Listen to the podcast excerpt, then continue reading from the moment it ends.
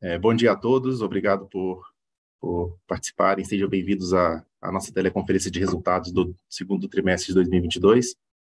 É, aqui comigo hoje é, estamos estão Ricardo Ribeiro, nosso CEO, Henrique Painho, CFO aqui da Direcional, e o André Damião, nosso, do nosso time de RI. É, similar aos trimestres anteriores, iniciaremos com uma apresentação, é, logo em seguida seguiremos para perguntas e respostas, é, e, e conforme o, o, a ferramenta que estamos, estamos utilizando, tem uma, um, um link abaixo aí para levantar a mão, é, e a gente vai fazer a moderação das perguntas por aqui. É, por último, o evento está sendo gravado, e a gente vai disponibilizar a gravação logo em seguida ao término aqui da nossa apresentação no nosso site de RI. É, agora eu gostaria de passar as palavras para o Ricardo para começar a apresentação.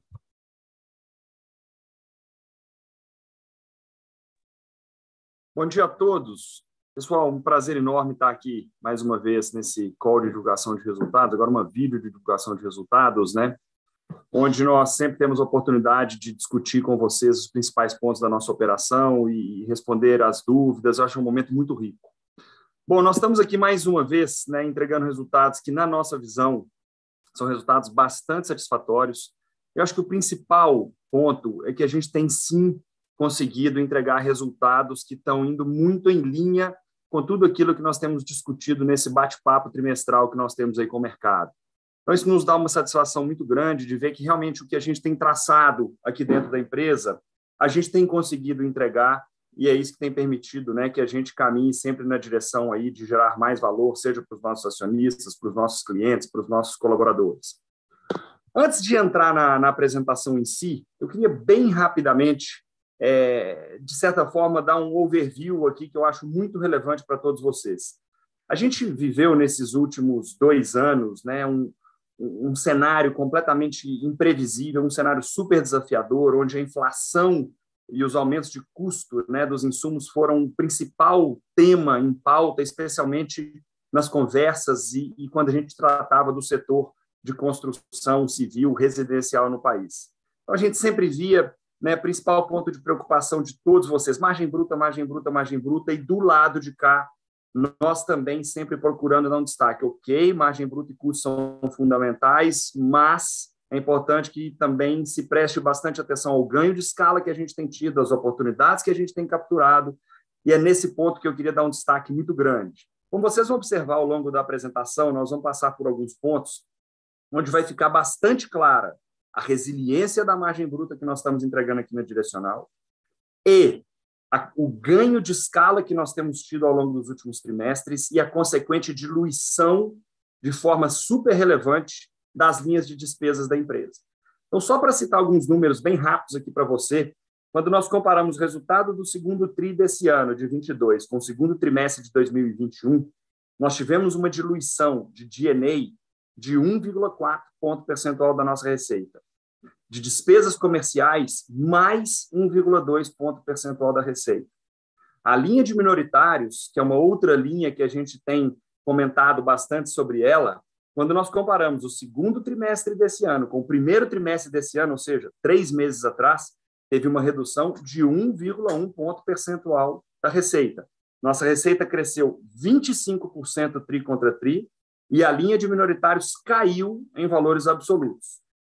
Tudo isso que eu estou dizendo permitiu que, quando nós comparamos os seis meses encerrados em junho desse ano com seis meses encerrados em junho do ano passado, mesmo com toda essa pressão de custo, todo esse desafio, né, e todo esse foco que foi dado em margem bruta, a margem líquida da direcional cresceu. Então acho que aqui tem muito, ou esses dados que eu estou falando dizem muito sobre a forma que nós temos operado a empresa e todas as oportunidades que têm sido capturadas aqui por nós e que sempre aparecem nesses momentos desafiadores. Então, eu queria dar destaque ao que nós estávamos dizendo e que efetivamente está se tornando aí bastante claro no nosso balanço.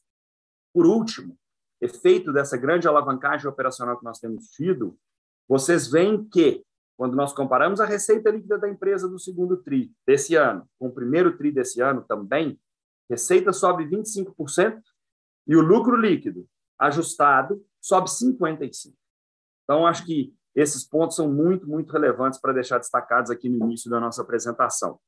Bom, começando agora, agora pela página 3, nos destaques, uh, antes de nós entrarmos nos dados operacionais e financeiros do trimestre, é, as vendas líquidas da empresa nos últimos 12 meses encerrados agora em junho superaram 2,7 bilhões de reais.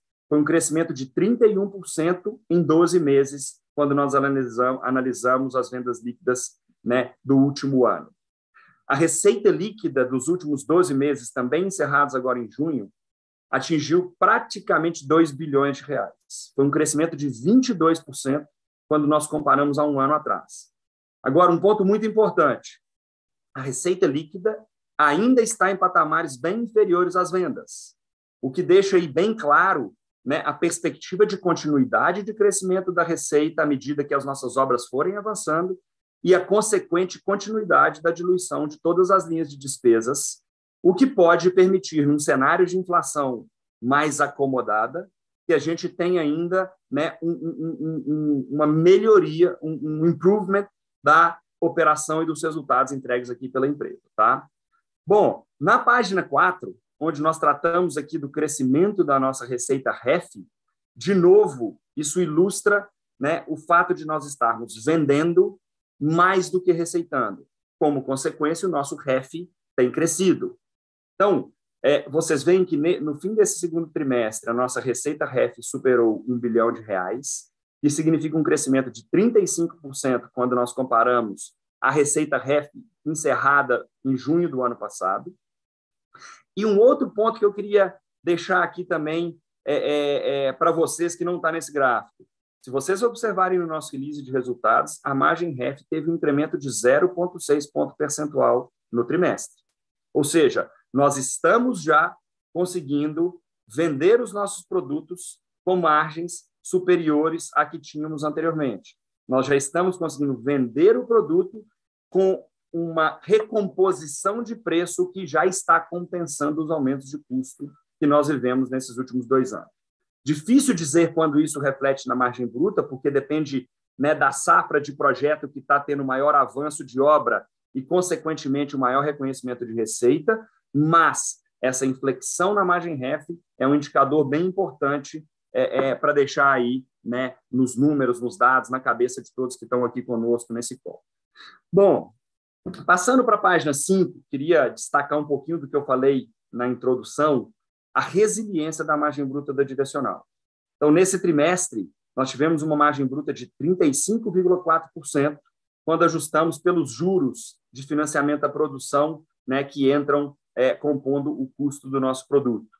Nós temos aqui alguns trimestres já sinalizado para vocês que a margem bruta recorrente do nosso negócio deveria girar em torno de 34%.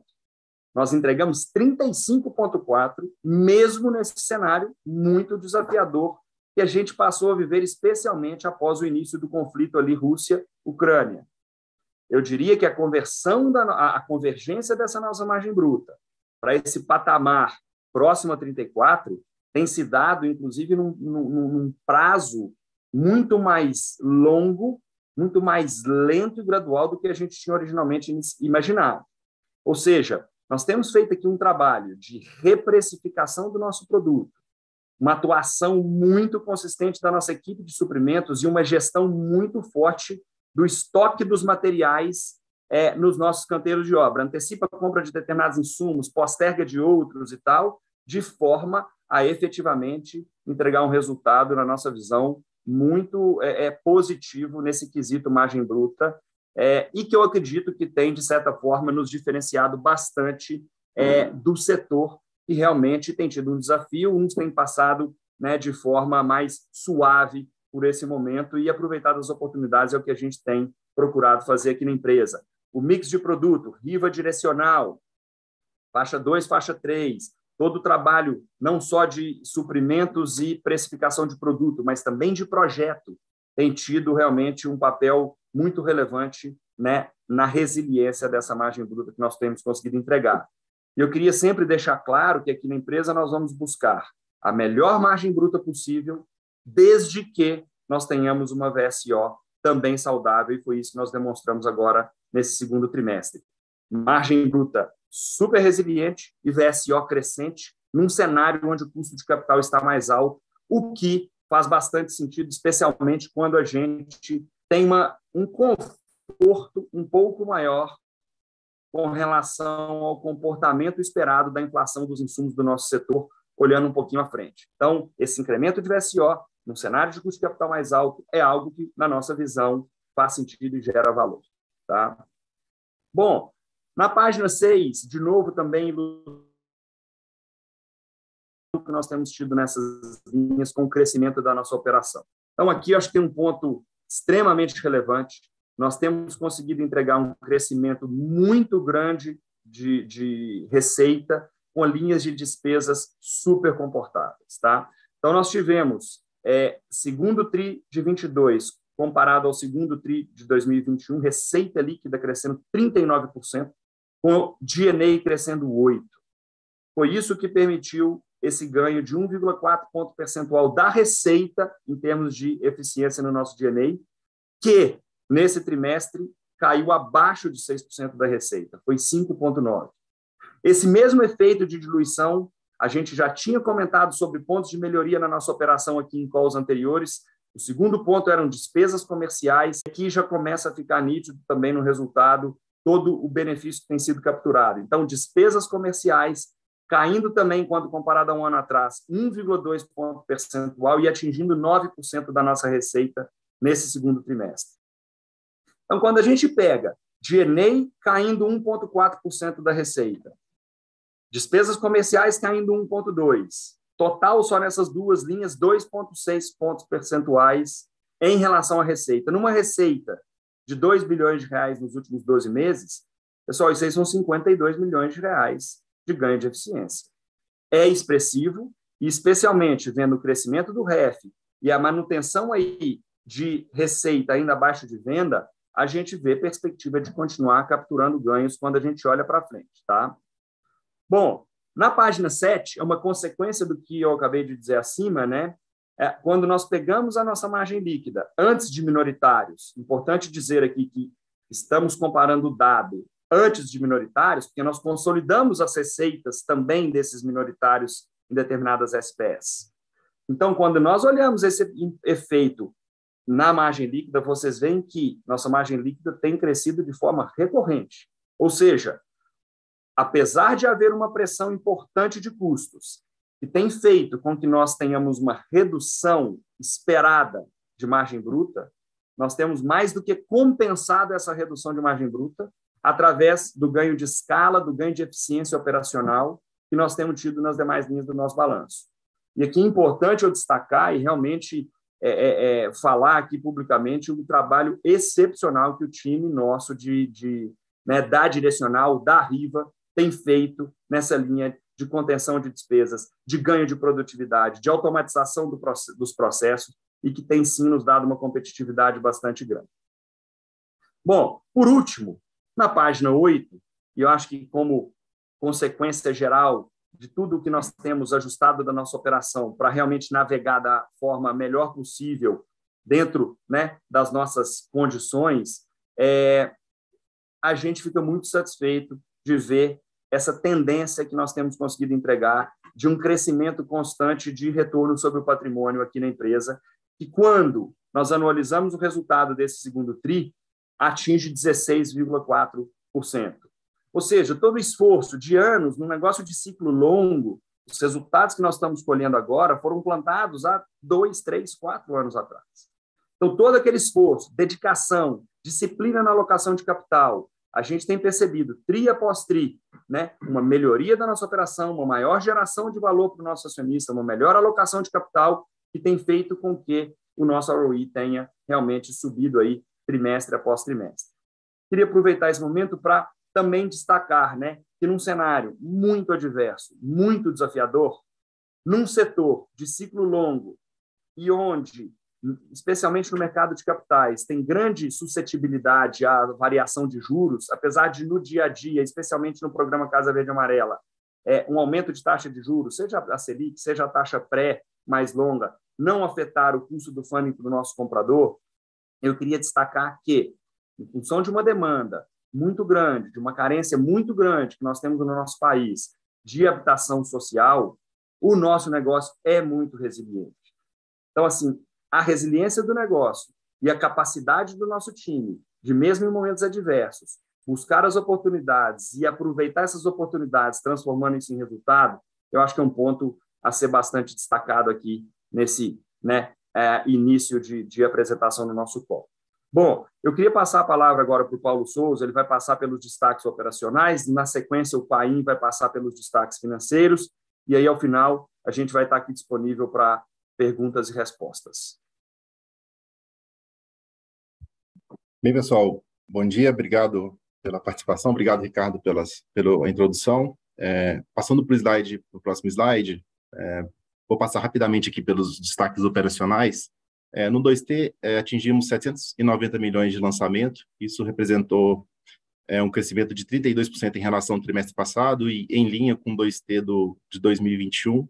É, é importante destacar aqui que, alinhado com o nosso planejamento estratégico de diversificação de portfólio, a direcional representou 60% dos lançamentos, do, do 62% no 2T, é, 38% ficou com Riva, e no semestre, essa diversificação ficou aproximadamente 65-35 para direcional, é, bem alinhado com o nosso planejamento de, de, de médio e longo prazo.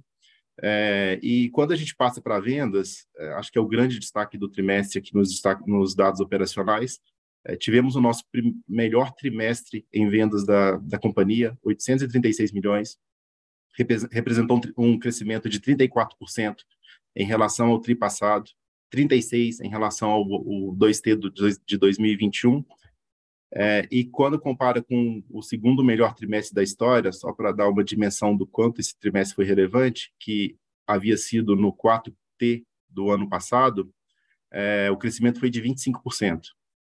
É, com esse resultado, a gente atingiu aqui no primeiro semestre um volume de vendas de 1 bi 458, que representou um crescimento de 30% em relação ao mesmo período do ano passado, é, e, e, mostra a assertividade do nosso estoque, a assertividade dos nossos lançamentos, é, e, e, um grande passo para que, que, a gente está dando aqui no, no crescimento da companhia operacional, que depois reflete em resultado, conforme dito pelo Ricardo ali atrás.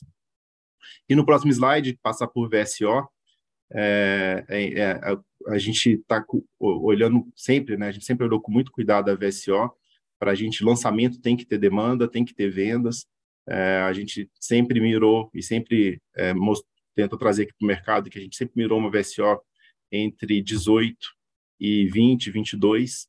É, agora, com custo de capital um pouco mais alto, a gente está disposto a ter uma versão um pouco melhor, que foi o que aconteceu nesse trimestre. Na consolidada ficou 20%, direcional bateu 23% de velocidade de vendas, e a Riva tá, a, está com 17%. É, e acho que olhando para frente, a gente vai calibrando preço versus velocidade de vendas para tentar manter esse patamar de VSO, é, e com o crescimento do lançamento, certamente crescer vendas. É, acho que esse é o caminho, e, e aqui, quando a gente olha no detalhe, é, VSO também foi um, um, um destaque relevante do trimestre. É, gostaria de passar a palavra para o Paim agora, para passar pelos destaques financeiros. Obrigado, obrigado Paulo, obrigado, Ricardo. É, bom dia a todas e a todos. É, obrigado pela participação no nosso call de resultados do segundo trimestre de 2022. É, nós temos muito orgulho de apresentar esses resultados para vocês, é, que foram alcançados até aqui. É, a gente tem entregado é, tudo que a gente vem combinando com os stakeholders, é, o que nos dá muita satisfação de que o resultado está colhendo os frutos é, de todo o trabalho que está sendo executado aqui com, com vocês. É, e é, criando valor aqui para o acionista e a gente seguindo fielmente o nosso propósito, que é transformar vidas e construir um futuro melhor aí para a sociedade. Próximo slide, por favor. Aqui no slide da receita líquida e lucro líquido, gostaria de compartilhar com você do lado esquerdo. A gente fala, vem falando nos últimos tris é, que o nosso negócio ele é, tem o lançamento, né? A gente prospecta o terreno, a área de novos negócios, a gente faz o lançamento, a gente começa a vender os empreendimentos, e aí começa concomitantemente a construir, ou um pouco mais, com algum delay, começa a construir esses empreendimentos. E a gente percebia, trimestre a trimestre, uma evolução muito saudável dos lançamentos e das vendas, e a gente vinha comentando que a receita aconteceria e ela finalmente começou a acontecer. Né? A gente percebe aqui um dado importante de crescimento da receita. É no segundo trimestre de 22 versus segundo trimestre de 21, é, 39% de crescimento da nossa receita líquida e semestre contra semestre, segundo semestre, primeiro semestre de 22 contra primeiro semestre de 21, é 26% de crescimento, é o que exatamente o que a gente vem falando é, todos os calls de resultado é, anteriores.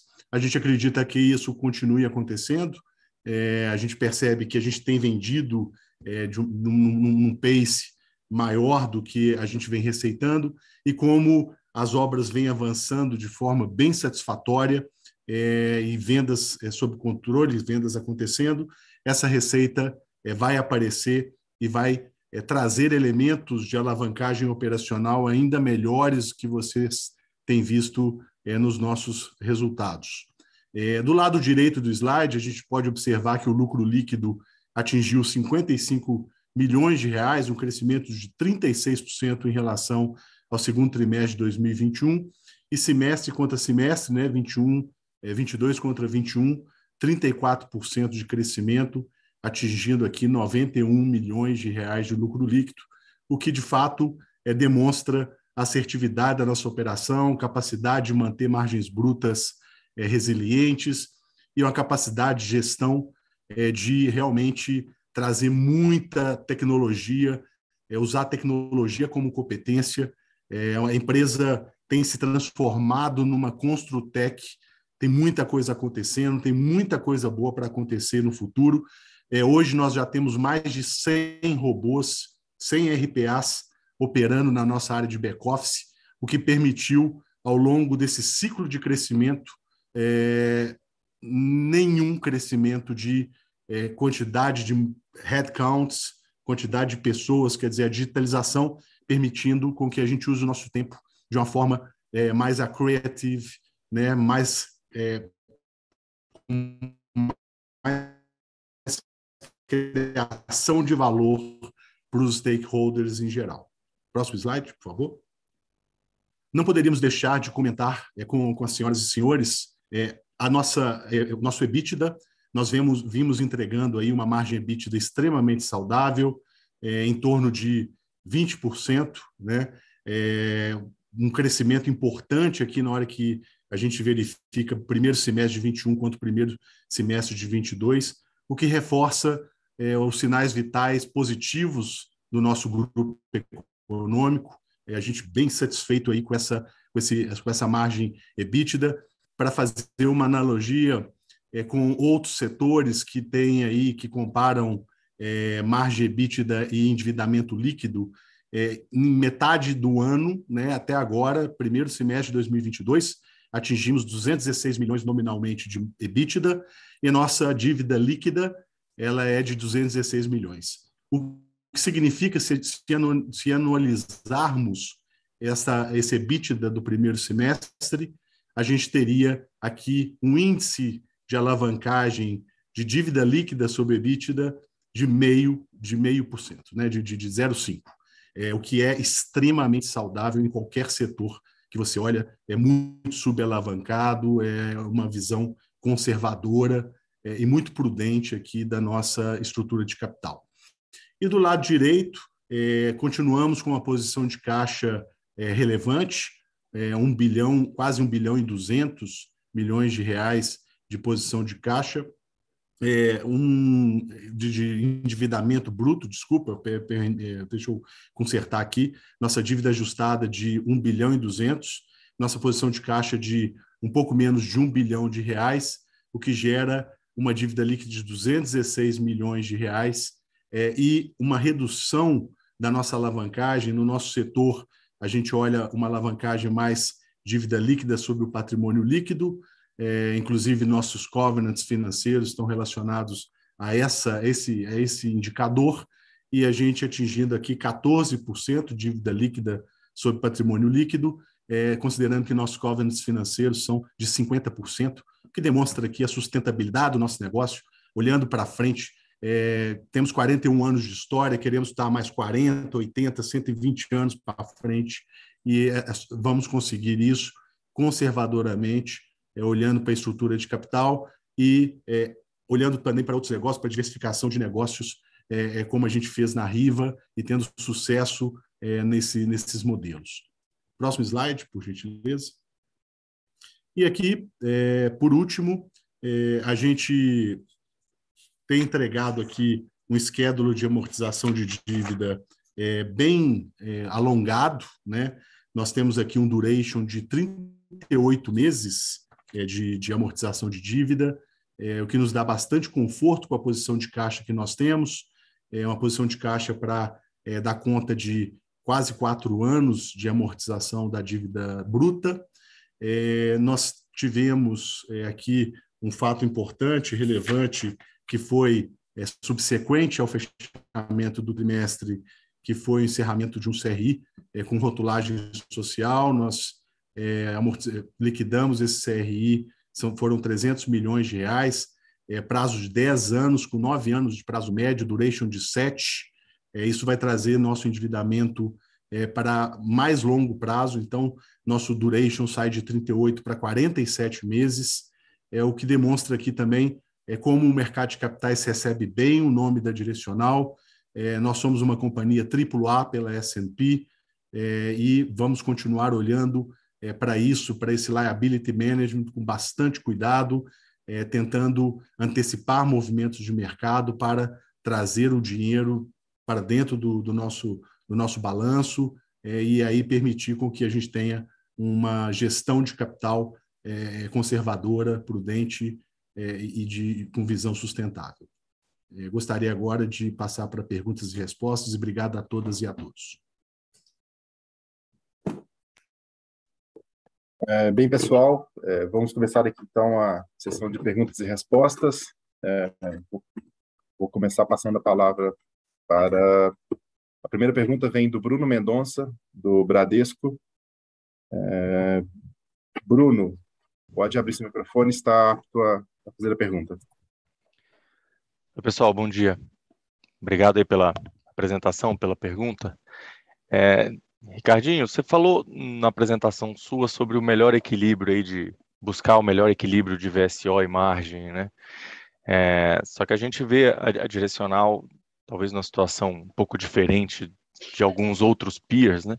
Que claramente vão ter foco com as mudanças do programa do Casa Verde e Amarela, vão, vão focar em melhorar a margem, né? A turma que estava com a rentabilidade um pouco mais apertada. Vocês partem aí de um ponto bem melhor que, que essa média. Então, de, deixa eu perguntar de outra forma. É, com, as, com as regras novas do programa, o que, que muda na estratégia da, da, da direcional? Ou o que, que muda nessa, na, nos seus critérios aí desse equilíbrio de, de VSO e margem que você falou? E ainda nessa, nessa linha, já dá para dizer que o aumento que a gente viu na margem REF é consequência dessas novas condições ou tem outros motivos por trás? Obrigado.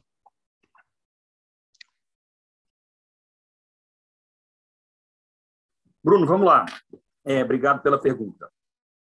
É, com relação às novas regras do programa, né, a gente já teve a implementação é, de parte delas, no caso ali o, o aumento do fator populacional e a, o ajuste nas faixas de renda que têm acesso às diferentes taxas de juros, isso já deu um incremento de, vamos dizer, capacidade de compra, o que quer dizer que diversas famílias que anteriormente estavam fora do mercado endereçável passaram a ter capacidade de compra de um produto novamente, o que é excepcional, e ainda tem né, a medida relativa ao aumento do prazo e a questão de se poder usar mensalmente os 8% do depósito do FGTS para pagamento do financiamento. Então, dependendo da sanção presidencial e a gente entender exatamente como elas vão ser implementadas né, pelos agentes financeiros, especialmente a Caixa, que tem praticamente aí, né, o programa 99% de share no programa. Então, com relação a essas novas, mudanças, é importante a gente entender direitinho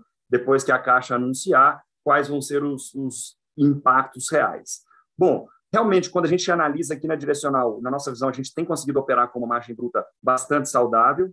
É, você já viu, né, nesse, nesse TRI, a margem REF começando a subir. É, difícil dizer é, quando esse incremento de REF chega na DRE, não há dúvida que chega, né? mas efetivamente eu ainda vejo possibilidade de haver aí alguns meses à frente continuidade dessa convergência de margem bruta em direção ao 34 e depois uma inflexão, tá? Até porque a REF já demonstra isso aí é, de forma bem clara. Uh, os impactos dos ajustes no programa do programa Bruno nesse tri, eu diria que foram muito pequenos, tá? É, começaram ali basicamente em julho e até que se tenha a aprovação de crédito do cliente, toda a documentação, aprovação de crédito, você tem ali um delay. Então, é, o impacto na nossa margem REF, eu diria que foi muito pequeno, é, proveniente das mudanças do programa. Essas mudanças do programa devem ter um impacto maior quando a gente olha a partir aí de agosto, especialmente. Então, ainda tem uma possível melhoria decorrente de ajustes de, de preços que a gente tem feito para minimizar essa perda de margem bruta que a gente viveu nos últimos dois anos, é, e as mudanças no programa vão ser muito importantes para isso. Em termos de VSO, na nossa visão, VSO ali próximo a 20 é uma VSO bastante saudável, enquanto a gente mantiver essa VSO próximo a 20, você deverá ver a gente buscando recompor a margem bruta é, que foi, de certa forma, é, reduzida de forma a evitar uma perda muito grande do, dos clientes, dos clientes que a gente pode endereçar aqui no nosso negócio. A gente deve agora recompor essa margem, mantendo o atendimento de cliente, dado o ganho de affordability esperado com a implementação das duas medidas que já estão em vigor e das próximas duas que a gente está vendo efetivamente como a Caixa vai encarar. Tá? Então, eu diria que o nosso REF não tem impacto das mudanças quando se olha até o mês de junho. Esse impacto, desculpa, eu falei que as mudanças foram julho, foi na meados de junho, tá? as duas primeiras mudanças. Eu diria que os principais impactos são julho e agosto, tá? principalmente a partir de agosto. Então, eu acho que para frente o cenário é positivo, Bruno. É, a gente vê né, um mercado muito bem equilibrado entre oferta e demanda, a demanda muito forte pelo programa, várias famílias voltando a ter capacidade de compra, então isso é excepcional. É, nós temos um cenário, na nossa visão, e já sentindo aqui no dia a dia, mais benigno do ponto de vista de inflação, tá? de diversos insumos, commodities caindo de forma bem expressiva. Agora, semana passada, a gente teve né, queda do preço do diesel, que impacta todo o frete do nosso setor, que é expressivo. Então, a gente vê uma perspectiva né, de ganho de affordability, demanda e oferta muito equilibrada e uma perspectiva de custos muito mais comportados, o que nos dá um conforto de operar com uma VSO um pouco maior nesse momento, diminuindo a necessidade né, de alocação de, de equity da holding nos projetos e, consequentemente, aumentando o retorno sobre o capital alocado em cada uma das nossas SPS. Então, é nesse caminho que a gente tem trabalhado e eu acho que a perspectiva com os ajustes do programa ainda está por vir, tá? É, é, isso não pode ser visualizado nos resultados nossos do segundo TRI ainda não. Tá, tá bom, acho que eu ia fazer um follow-up, porque, mas acho que você respondeu, né? Porque a VSO que vocês vêm entregando recente está maior do que a VSO histórica da direcional, né? por um tema de competição, né? imagino eu. É, é, essa competição, se as condições do programa melhoram, ela, ela volta, né, de alguma forma. Então, a ideia é, é manter a VSO mais perto de onde está do que, do que é o histórico da direcional. Ô Bruno, é, eu acho que nesse contexto de custo de capital mais alto que a gente está vivendo atualmente, a gente está, sim, é, é, tentando trazer o nosso fluxo de caixa o mais próximo possível do, do, do, do, do momento atual, ou seja, encurtar a duration do nosso fluxo de caixa. E nesse contexto, é, se a gente tem um conforto, o risco maior que existe no modelo associativo é justamente a, influ, a, a inflação, porque a nossa receita fica fixa a partir do momento que o cliente tem o financiamento concedido pelo banco. No momento onde a gente começa a ter mais conforto com relação ao custo dos insumos do nosso setor e num cenário onde o capital está muito caro, faz todo sentido a gente acelerar a VSO para que a gente encurte esse nosso fluxo de caixa. E é isso que a gente tem procurado fazer. Então, é difícil dizer exatamente qual vai ser o cenário que nós vamos encontrar para frente de preço e competição, mas não tenha dúvida que, no momento atual, a nossa busca vai ser, em termos uma VSO mais próxima da que nós tivemos nesse segundo TRI, do que a VSO que nós tínhamos há um ano e meio, dois anos atrás, onde o custo de capital estava muito mais baixo. Tá? Então, é, é nesse sentido que a gente está caminhando. Tá ótimo. Claríssimo, obrigado. Obrigado, Bruno. É, vamos para a próxima pergunta. É Pedro, do Credit Suisse. É, Pedro, o seu microfone está liberado. Bom dia, pessoal. Obrigado pela apresentação e, e, pelas perguntas. Do meu lado, eu tenho uma aqui. A, a, com esses ajustes do Casa Verde Amarela e pensando que a gente veio de um, assim, um movimento de esvaziamento do programa, queria saber se com esse incremento de margem que vocês imaginam que possa ser possível ganhar e esse ganho de preço, faz sentido a gente pensar talvez num, num novo tamanho de, de companhia, assim, um, já deu tempo de repensar o pipeline de lançamentos e, e, assim, a estratégia da companhia vocês imaginam que seja acelerada aqui para frente? É, do meu lado era isso. Obrigado. Pedro, vamos lá.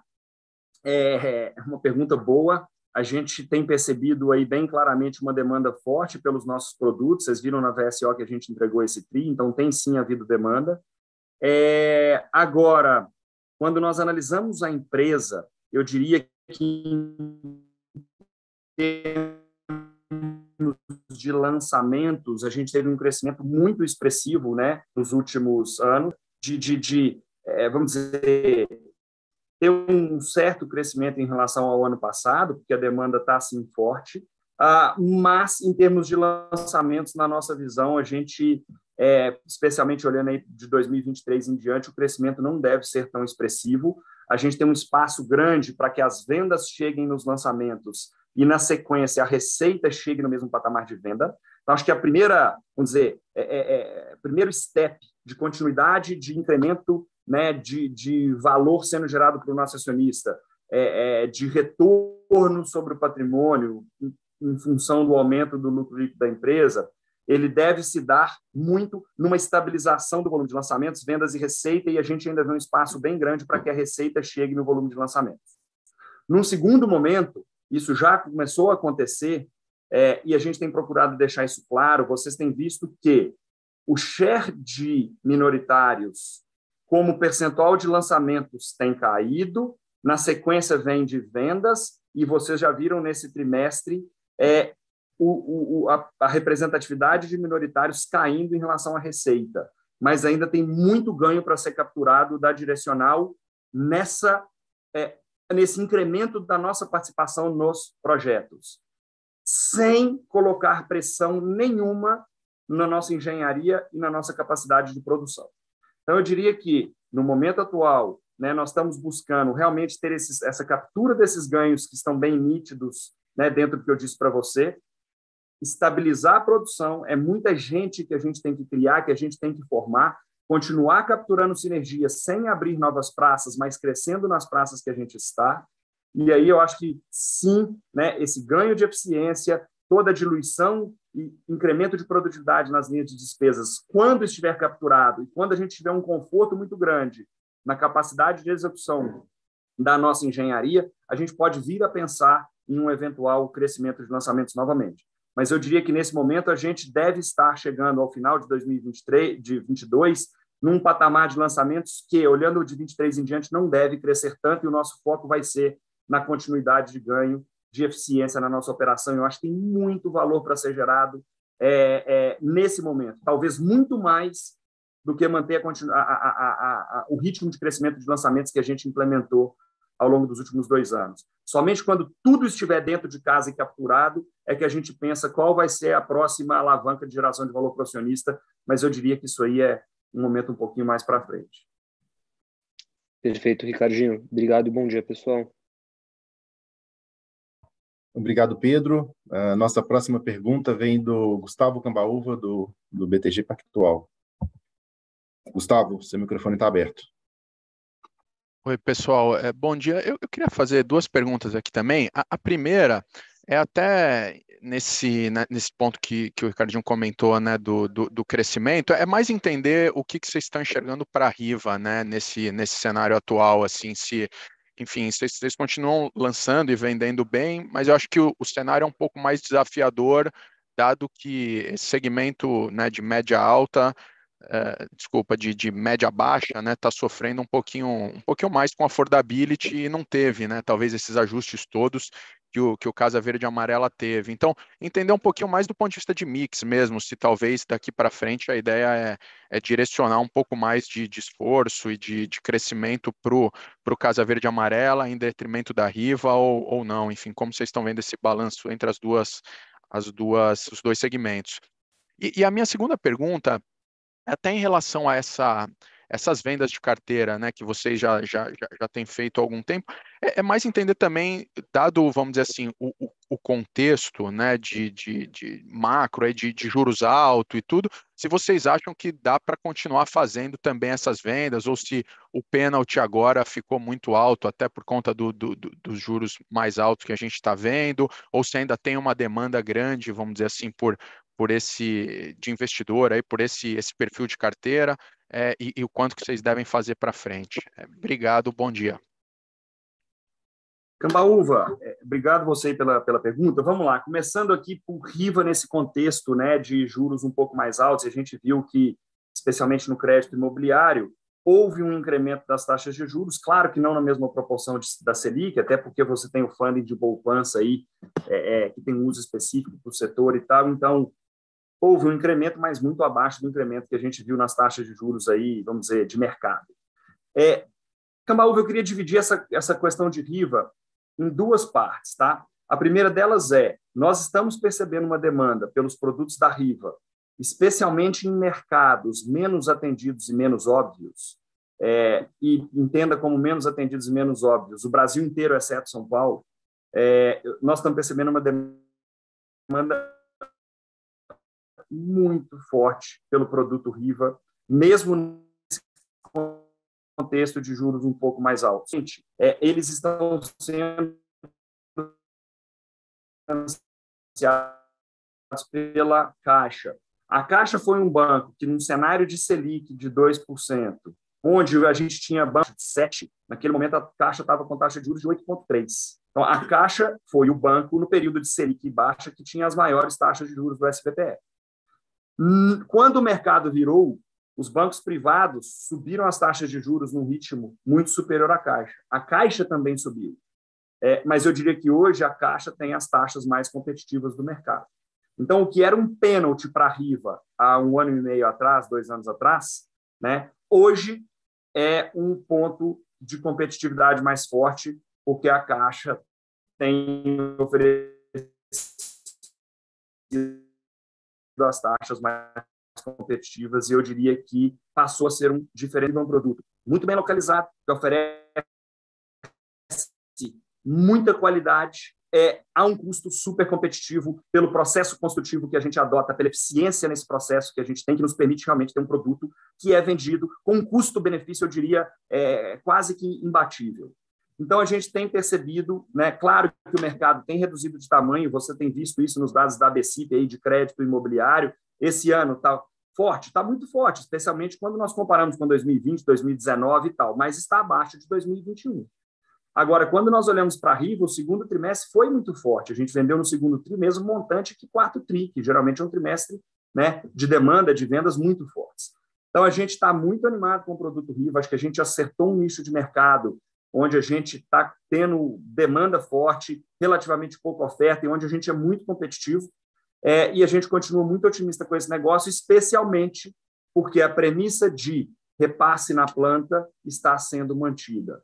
Então, nós não vemos no negócio RIVA, ou nós mitigamos os principais riscos que a gente vê no setor de incorporação, que é um fluxo de caixa muito pouco previsível, a necessidade de se trabalhar muito alavancado para se entregar retornos satisfatórios, especialmente quando você está crescendo a operação, e no modelo convencional você precisa tomar um PJ, no modelo RIVA você não precisa por causa do repasse na planta, você não tem o distrato.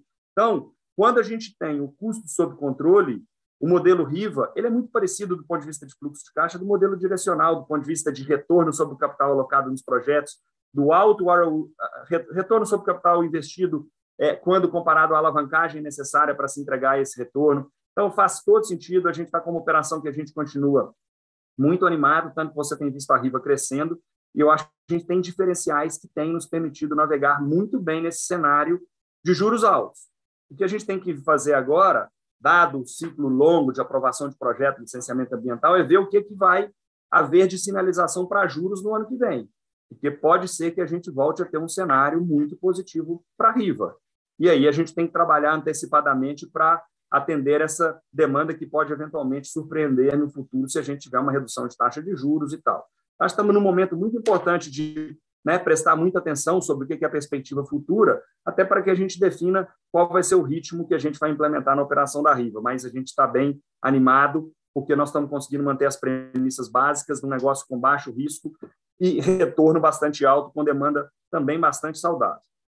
Bom, com relação à venda de carteira, sim, você tem razão, é claro que num contexto de juros mais altos, capital mais caro, os retornos exigidos né, pelos compradores desses ativos subiu, então, consequentemente, a taxa de desconto foi incrementada, o valor presente dessa carteira reduziu, a gente teve, inclusive, né, nos nossos resultados ali, quando a gente ajusta o lucro, né, um impacto decorrente da venda de carteira que a gente fez nesse segundo trimestre, mas ainda assim, na nossa visão, é, é algo que gera muito valor para o nosso acionista no momento atual, nos custos que nós estamos conseguindo viabilizar essas operações. Com relação à demanda por esse produto, eu diria que, até surpreendentemente, viu, Cambaúva, a gente teve um momento onde a gente percebeu que os compradores desses ativos estavam menos líquidos, não é que não queriam o ativo, mas tinha menos liquidez. E eu diria que nos últimos, nas últimas semanas, talvez aí dois meses, a procura cresceu. Parece que, vamos dizer, de certa forma, a gente tem visto mais demanda por esse tipo de ativo e enquanto estiver gerando valor, enquanto a gente estiver tendo taxa de desconto inferior ao custo do nosso capital, a gente vai continuar fazendo essas operações, tá? É, nosso objetivo aqui é ter uma empresa com o balanço mais leve possível, né? Vocês veem que a, ali em 2017 a gente estava lançando muito, talvez um pouco menos do que o nosso patrimônio líquido. Quando a gente pega os últimos 12 meses, nós já estamos lançando aí quase né, mais de duas vezes, quase duas vezes e meio o nosso patrimônio. É nesse caminho que a gente quer continuar e nesse contexto faz todo sentido a gente monetizar esses ativos. Eu, eu queria só fazer um comentário adicional, Ricardo, que é, a demanda ela continua é, elevada e os mesmos compradores da primeira é, oferta de CRI lastreada nos recebíveis pulverizados do, do Prosoluto, eles continuam recorrentemente é, conversando com a gente, comprando as carteiras, quer dizer, é, aquela de dezembro de 2020 que nós originamos, né, começamos, inovamos aí nesse mercado, conseguimos fazer a primeira é, venda true sale da carteira de absoluto, os mesmos investidores que estavam conosco, eles continuam recorrentemente conversando com a gente para que vendas novas aconteçam, quer dizer, então isso significa que, é, mais uma vez, é uma operação sustentável, é uma operação que tem interesse é, é, na, nas últimas, né, na última que a gente vendeu ao mercado, teve uma quantidade importante de investidores participando. Então, acho que é, é isso, essa, essa venda sale veio para ficar. Tá, tá ótimo, gente. Obrigado, bom dia. Obrigado, Cambaúva. É, nossa próxima pergunta agora vem do André Dibi, do Banco Itaú. Uh, André, seu microfone está liberado aí. É, bom dia, pessoal. Obrigado pela, pela apresentação. Queria fazer uma, uma pergunta aqui em relação ao comentário que o, que o Ricardinho fez ali nas considerações iniciais, que ele mencionou que ele enxerga oferta e demanda muito bem equilibradas. É, eu acho que já, a gente já explorou bem aqui nas perguntas a parte da, da demanda, né, falando um pouco sobre essas revisões do programa, mas se vocês puderem comentar um pouco sobre essa dinâmica da oferta, né, se vocês acham de fato que está tá normalizado novamente, ou se vocês ainda sentem, é, eventualmente, dos players menores é, ainda fragilizados, passando por, por alguma dificuldade para lançar, e se vocês teriam um espaço aí para se beneficiar, é, se beneficiar disso. É isso, obrigado. André, vamos lá. É, a gente, em diversas praças que a gente atua, é, tem visto, sim, né, empresas ali com estruturas de capital mais frágeis, passando por momentos é, mais desafiadores, por momentos mais delicados. É, então, eu acho que, né, de certa forma, são oportunidades que acabam aparecendo, especialmente nessas praças, de novo, menos óbvias. É, e, na, na, na minha visão, a gente ainda está no início, eventualmente no meio desse movimento e eu acho que ainda tem um tempo é, onde esse mercado vai, de certa forma, passar por esse processo de é, é, separação das empresas que fizeram um trabalho mais conservador em relação àquelas que operaram de forma talvez mais agressiva é, nesse contexto desafiador que a gente viveu. É, então, eu acredito que a gente ainda deve ter é, bastante gente passando por, por, momentos difíceis, o que deve, de certa forma, nos dar é, é, possibilidade de aproveitar oportunidades que nós acreditamos que vão aparecer é, nas praças que a gente atua, tá? Eu acho que esse movimento está só no começo.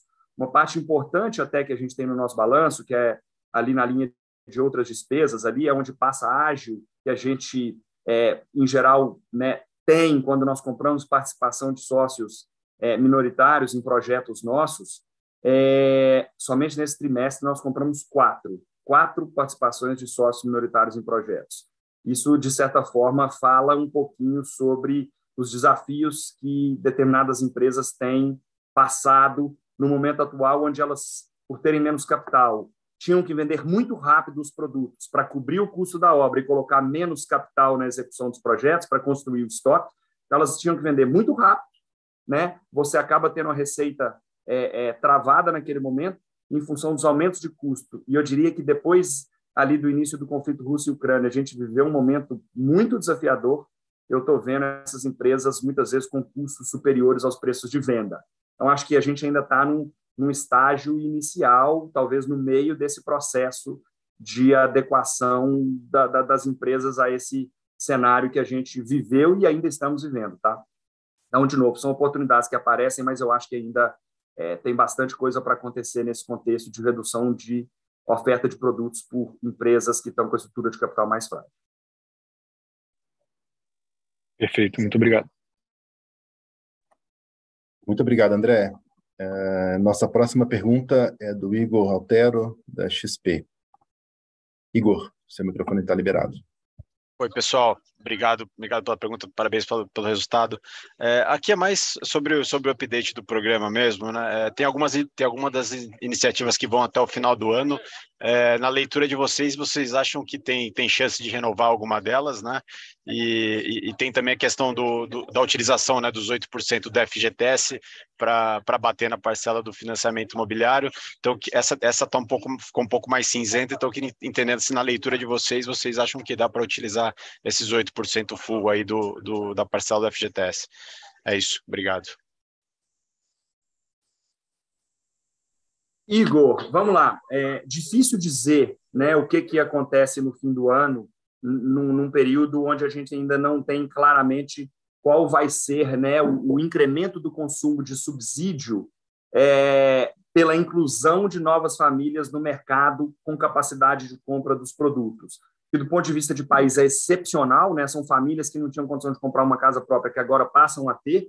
Então acho que as medidas são realmente muito positivas, uh, mas é mais é bem importante a gente ter uma visão um pouco mais clara de qual vai ser o incremento no ritmo de consumo do subsídio, né? Do orçamento de 8 bilhões e meio, é, em função dessas alterações. Eu acho que é um pouco cedo para dizer. Minha opinião pessoal é que, dado o, o, né, a nova realidade de custos do setor, é, é bem provável que o orçamento seja suficiente para absorver um ano inteiro de oferta de produto. Torço para que isso aconteça, mas eu acho que a gente precisa ter um pouquinho mais de visibilidade nos próximos dois, três meses para chegar a uma conclusão mais concreta. Tá? Uh, com relação a, aos 8% do FGTS, é uma medida que ainda né, não foi sancionada, a gente não sabe exatamente é, qual vai ser a interpretação da Caixa, ou especialmente o, o, do crédito da Caixa com relação a essa nova possibilidade, que eu acho, né, assim, eu diria que é genial isso que foi feito, né? O FGTS ele pode ser usado é, com uma certa recorrência para amortização do saldo devedor. Então, se ele já pode ser usado a cada dois anos para se amortizar o saldo devedor, fazer isso mensalmente deu na mesma e, por outro lado, tornou, né, de certa forma, a concessão de crédito pelo agente financeiro muito mais segura, a possibilidade de inadimplência muito menor, a renda né, do, do, do cliente vai estar muito mais disponível, é, é, porque ele passa a ter 8% a mais ali, né, que ele não contava anteriormente e que vai poder, de certa forma, ser usada para pagamento da, do, do, financiamento habitacional dele. Então, acho que é uma medida espetacular. que certamente vai aumentar muito a atratividade do programa, é, é porque, com muita certeza, a inadimplência tende a cair bastante. Agora, de novo, pessoalmente, eu não acho que faz sentido o comprometimento de renda, que hoje é de, né, a prestação pode comprometer até 30% da renda do mutuário, não faz muito sentido considerar que esse comprometimento de renda, teoricamente, seria incrementado em mais 8% da renda. Acho que isso, gente, nós temos que ser, né, vocês que estão o tempo inteiro fazendo conta dos impactos e tal, tem que ser bem conservadores, porque não me parece fazer sentido, tá? É, então, trabalharia com a continuidade do comprometimento de renda da forma que ele é hoje, que tem que ser conservador, mas muito possivelmente é, famílias que tinham né, um, um, um, uma renda ou uma prestação onde a Caixa não permitia que se atingisse 30% da renda daquela família, né, especialmente as famílias mais fragilizadas, que têm ali uma renda mais baixa, um turnover mais alto, muitas vezes só a Caixa só aprova 25, eventualmente 20% da renda do cliente, da família compradora, como podendo ser utilizada para pagamento da prestação habitacional. Eu acho que nesses casos pode sim haver um, um incremento da capacidade de compra sendo proveniente desses 8% extras do FGTS. Mas é muito importante a gente ver como vai ser a interpretação dada aí pela área de crédito da Caixa e qual vai ser o impacto no mercado. Eu não consideraria o impacto nenhum agora, mas uma certeza bem grande que a inadimplência tende a cair e que, portanto, o programa passa a ser muito mais atrativo para os operadores. E, em sendo esse o cenário, eu já acho que está muito positivo. Qualquer coisa além disso, eu acho que é melhor ainda. Tá claro, Ricardinho. Obrigado. Obrigado, Paulo. Obrigado, Paim. Muito obrigado, Igor. É, nossa próxima pergunta vem do Rafael Rieder. É, Rafael, do Banco Safra. É, seu microfone está aberto. É, bom dia, pessoal. É, do meu lado, eu tenho aqui duas perguntas. A primeira era um pouco mais sobre as diferentes praças. Queria saber se teve alguma performance surpreendente é, que vocês não esperavam, é, seja tanto positiva ou negativa. E a segunda, eu também queria perguntar um pouco da, da linha do Procotista, se vocês veem algum impacto significativo aí em Riva. É, do meu lado era isso. Rafael, vamos lá. É, a, a, performance das nossas, da nossa operação nas diferentes praças está muito parecida, tá? Eu diria que não tem uma praça é, surpreendendo nesse caso, eu diria até para baixo, porque a performance está muito, muito positiva na nossa visão, tá? Então, eu não acho que tem nenhuma praça tanto positiva quanto negativa. Acho que, em, em geral, o momento é bom. É, uma praça que a gente estava olhando com um pouco mais de cautela, que é especificamente a Praça de São Paulo, é, ela tem performado melhor do que estava performando há talvez três, quatro meses atrás, no nosso caso, o que é também um ponto né, positivo. Era a praça que a gente estava olhando com mais cautela ali, é, montante de capital requerido para operar na praça versus é, velocidade de vendas, precificação, margens, eu acho que ah, talvez fosse a praça que a gente tivesse ali olhando com mais cautela nos meses.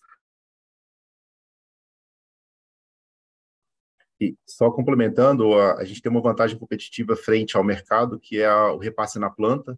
É, como essa medida do Procotista agora é uma medida de transição, eu acho que, o, o no caso do Procotista, ter o repasse na planta para surfar esse, essa oportunidade no momento é, é, é, um, é um grande diferencial.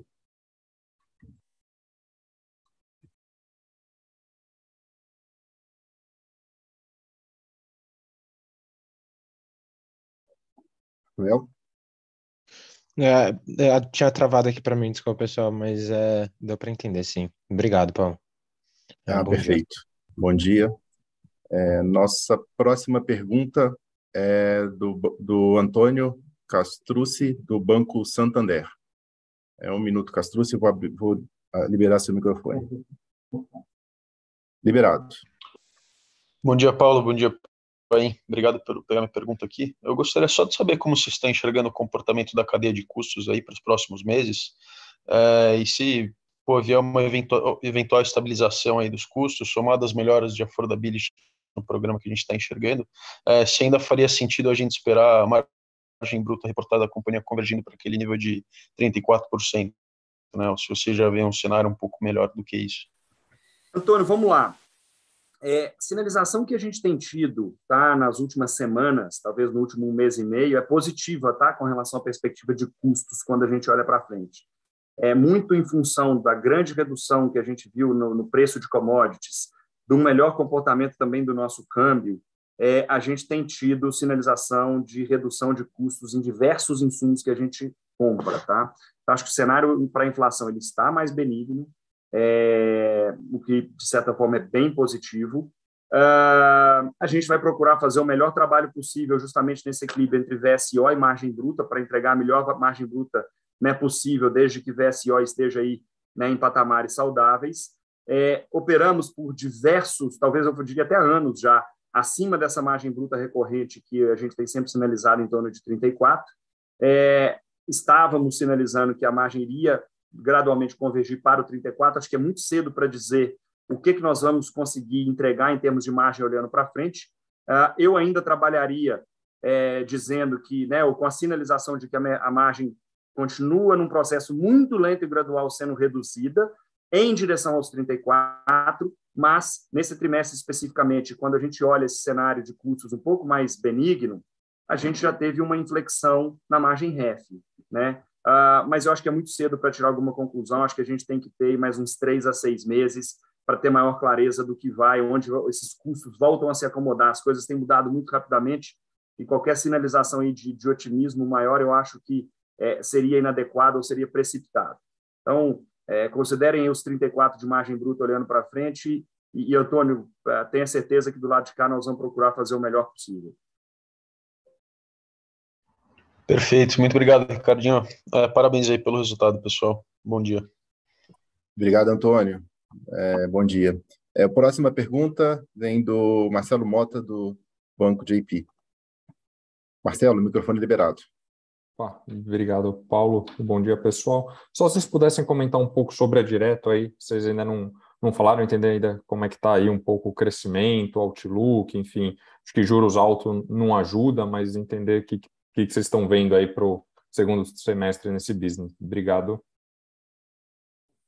Mota, sem dúvida nenhuma, é, nesse, nesse momento, né, o custo de funding é, para direto está mais alto, natural. Então, eu diria que as operações é, que se viabilizam são um montante inferior ao cenário de juros mais baixos, mas assim a gente tem visto uma demanda muito alta. Nesse momento onde o capital fica mais caro também muita gente se aperta precisa monetizar ativos e tudo é, pelos produtos da direto tá? Nesse segundo tri a gente continuou é, com um crescimento importante e uma integração também muito importante da direto com os principais players que têm o funding de mapa 4 onde a Direto atua como uma prestadora de serviço, uh, buscando oferecer para o cliente, num financiamento convencional, as melhores condições. E ali é um negócio onde a Direto recebe basicamente um FII, então é um negócio que traz receita num prazo muito curto, mas traz margens menores, porque é simplesmente uma prestação de serviço. Esse negócio tem crescido e essas integrações estão praticamente concluídas com todos os bancos, o que é bem positivo. Ah, e efetivamente a gente tem buscado sinergias entre é, direto direcional e direto outras incorporadoras para fazer é é, aí nesse caso as operações realmente de antecipação de fluxo de caixa, uh, não home equity, mas fluxo de caixa de ter, proprietário de, de terreno, é, compra de carteira de incorporadoras prazo, com prazos mais longos. Então, seria uma compra de carteira no atacado, e esse segundo TRI teve um volume inferior ao primeiro TRI, mas eu sou bastante é, otimista com o que tem no pipeline, que a gente deve entregar até o fim desse ano. Tá? Então, ah, por enquanto, por favor, não atribuam nenhum tipo de valor a direto, é, mas é uma operação que tem oportunidade, muita oportunidade. Por mais contraditório que possa parecer, sim, num cenário de funding mais caro, que menos operações são viáveis, também no cenário de funding mais caro, é o momento que várias empresas precisam de capital. Então, tem muita coisa sendo uh, trabalhada aí e a gente acredita que tem algumas operações para serem concluídas com bastante relevância até o fim desse ano. Perfeito, muito obrigado. Obrigado, Mota. É, nossa próxima pergunta, Renata Cabral, do Citi. Renata, microfone liberado. Oi, pessoal, bom dia. Obrigada aí pela oportunidade. Minha pergunta é sobre seguro de obra, né? É, agora que as pressões de custos parecem estar tá aliviando pelo menos um pouco e permitindo espaço aí para ganho de margem. Queria saber a perspectiva de vocês em relação a o Ministério de Desenvolvimento Regional resgatar aquela exigência né, de seguro de obras contra vícios construtivos que já tinha sido postergada diversas vezes, né? E como vocês estimariam o custo que isso acarretaria e, enfim, se isso é provável voltar para a mesa em breve? Renata, vamos lá. É, esse foi um tema que, de certa forma, né, já foi divulgado, publicada, é, se não me engano, é uma portaria, não sei se é uma instituição normativa ou uma portaria, é, pelo Ministério do Desenvolvimento Regional, e eu diria que essa questão, ela, em princípio, está ali, de certa forma, endereçada. Né? As empresas podem ou optar pelo SDE, que é o Seguro de Danos Estruturais, ou optar é, pelo SGPE, que é o Seguro Garantia Pós-Entrega, acrescido de algumas garantias extras que anteriormente não eram cobertas pelo seguro, vamos dizer, que a gente tinha antes da publicação dessa portaria. Basicamente, essa ampliação na cobertura é infiltração e trincas e fissuras em peças não estruturais, bem simplificadamente. Então, assim, em princípio, eu acho que esse negócio, esse ponto está encaminhado, é, vai haver a exigência do seguro, mas existe né, existem as duas opções para as incorporadoras contratarem. contratarem. Então, no momento atual, eu não, não, não vejo um, um, problema, um aumento de custo decorrente desse seguro, não, tá? O principal ponto que está sendo trabalhado com as seguradoras pelas associações é justamente nesse incremento de cobertura no seguro SGPE. É, ainda não está em, sendo exigido essa ampliação do seguro, mas a discussão dessas acréscimos nas apólices é, tá, eu diria assim, bem avançado e, em princípio, o aumento de custo é, não deve ser algo super representativo quanto seria o SDE, que é o seguro de danos estruturais, que originalmente seria a única opção, e aí o, o, foi acrescida essa possibilidade do SGPE com a, com a, cobertura ampliada, onde o custo deve ser bem mais competitivo. Entendi, não Ricardo. acho que um, que tem um problema aqui, não. Certo. Não, entendi. Então, assim, é, é, você tem razão. É, tem a instrução normativa, foi de abril, então, em relação a isso, você espera estabilidade, digamos assim. O Renata, sim, apesar de não ter havido uma contratação do SGPE com essa cobertura ampliada ainda, porque não entrou em vigor, houve uma extensão desse prazo, é, caso esse SGPE com cobertura ampliada seja viabilizado, eu não vejo nenhum problema afetando os custos do setor, não. É algo que vai ter um custo maior, mas é muito pouco significativo. O SDS, sim, é, é um seguro que tem um custo bem mais alto e aí eu acho que teria um impacto grande no setor, mas a portaria não exige né, exclusivamente o SDE, ela deu essa outra possibilidade que tem um custo muito mais competitivo. Entendido. Obrigada, Ricardo. Nada. É, pessoal, é, um, um, alguns segundos aí, se houver alguma outra pergunta para fazer opção aí, levantar a mão.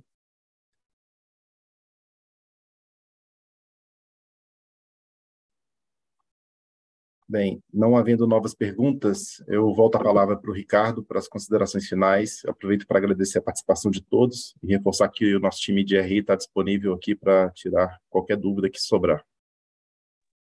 Bom, pessoal, obrigado mais uma vez aí pela participação conosco. É, queria agradecer bastante também a, a, ao time que fez as perguntas e contribuíram para enriquecer esse bate-papo e né, para que a gente pudesse efetivamente dar foco nos pontos que têm, de certa forma, sido mais relevantes para cada um de vocês.